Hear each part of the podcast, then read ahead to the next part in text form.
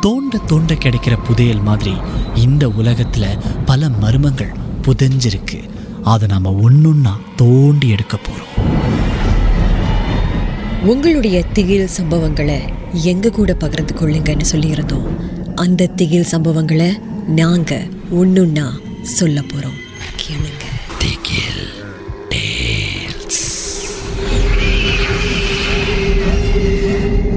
ஆயிரத்தி தொள்ளாயிரத்து எண்பத்தி ஏழாம் ஆண்டு. என் நண்பர் ரெண்டு வேலை செஞ்சுக்கிட்டு இருந்தார். பகலில் ஒரு வேலை இரவில் கார்களை கழுவுற வேலை.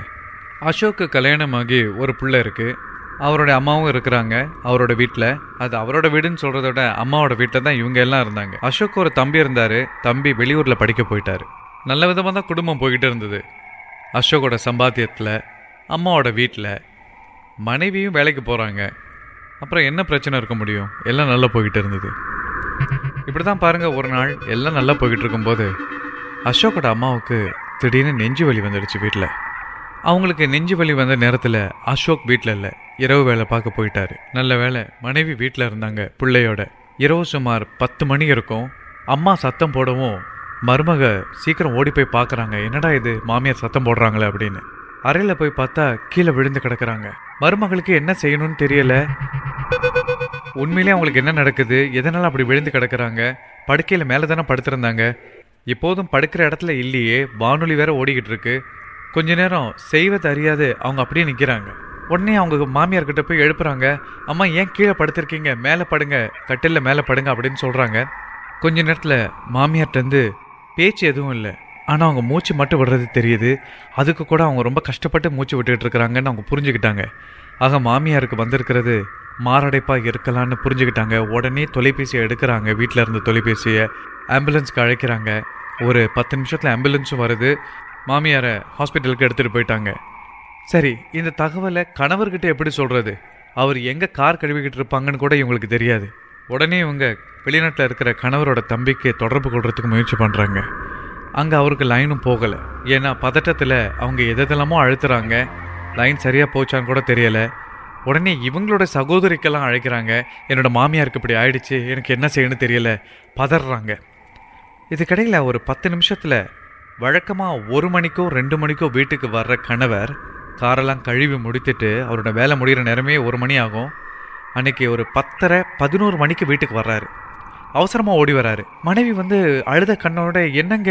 ஏன் இப்படி அவசரமாக ஓடி வரீங்க? விஷயம் தெரியுமா உங்களுக்கு? அப்படின்னு கேட்குறாங்க என்ன விஷயம்? என்ன விஷயம் தெரியுமான்னு கேட்குற இல்லை அம்மாவுக்கு நெஞ்சு வலி வந்துடுச்சு வீட்டில் இப்போ கீழே விழுந்து கிடந்தாங்க. நான் படுக்கைக்கு போயிட்டு இருந்த நேரத்தில் தான் ஒரே சத்தம். ஓடி வந்து பார்த்தேன். அதுக்கப்புறம் நான் ஆம்புலன்ஸுக்கு கால் பண்ணேன். அவங்கள இப்போ ஹாஸ்பிட்டலுக்கு எடுத்துட்டு போயிட்டு இருக்காங்க. உங்களுக்கு தான் தகவல் சொல்றதுக்கு என்ன செய்யலாம்னு யோசிச்சுக்கிட்டு இருந்தேன். நீங்களே வந்துட்டீங்க. எப்படி இங்கே வந்தீங்க? அப்படின்னு கேட்கும்போது அசோக் ஒரு நிமிஷம் மனைவியே பார்த்துக்கிட்டு இருந்தான். என்னன்னு தெரியல. நான் கார் கழுவிக்கிட்டு இருந்தேன். அப்போ எங்கள் அம்மா என்னை பின்னாலேருந்து கூப்பிடுற மாதிரி ஒரு சத்தம் எனக்கு கேட்டுச்சு. மொதல் வாட்டி திரும்பி பார்த்தேன் யாருமே இல்லைங்க ரெண்டாவது வாட்டி திரும்பி பார்க்குறேன் அப்பவும் யாரும் இல்லை. இந்த நேரத்தில் எப்படா எங்கள் அம்மா இங்கே வருவாங்கன்னு அதை வேற யோசித்தேன் மனசு சரியில்லை. சரி கார் கழுவியாச்சு போதும்னு சொல்லிட்டு எல்லாத்தையும் வச்சது வச்சபடி பக்கத்தில் இருந்த பப்ளிக் ஃபோன் பூத்துக்கு ஓடுனேன். அங்கே போய் ஃபோன் எடுத்து அடிக்கிறேன் லைன் எங்கேஜாகவே இருந்தது. மனசே சரியில்லை. நான் நினைக்கிறேன் அந்த நேரத்தில் நீ ஆம்புலன்ஸுக்கு கால் பண்ணிட்டு இருந்திருப்பேன்னு. வீட்டுக்கு வந்து பார்க்குறேன் நீ இதை சொல்கிற அம்மா வந்து ஆம்புலன்ஸில் போயிட்டாங்க ஹாஸ்பிட்டலுக்குன்னு சரி நான் முதல் கிளம்பி போய் ஹாஸ்பிட்டலில் பார்த்துட்டு வரேன் அப்படின்னு கிளம்புறதுக்கு அசோக் கால் எடுத்து வெளியே வைக்கிறாரு. வீட்டுக்கு ஒரு அழைப்பு மணி வந்தது. மருத்துவமனையிலேருந்து அழைத்த அந்த தாதி அம்மா தவறிட்டதாக சொன்னாங்க. அசோக் ஓன்னு உட்காந்து அழுதான். அவனுக்கு புரியாத ஒரே ஒரு விஷயம் அம்மா நெஞ்சு வழியால் இங்கே துடிச்சுக்கிட்டு இருக்கும்போது அவன் கார் கழுவிக்கிட்டு இருக்கும்போது அவனை கூப்பிட்டது யாராக இருக்க முடியும்? கூப்பிடும் போதே அம்மா இறந்துட்டாங்களா? எனக்கு ஒண்ணுமே புரியலன்னு அசோக் இன்னைக்கு வரைக்கும் குழம்பி இருக்கிறான்.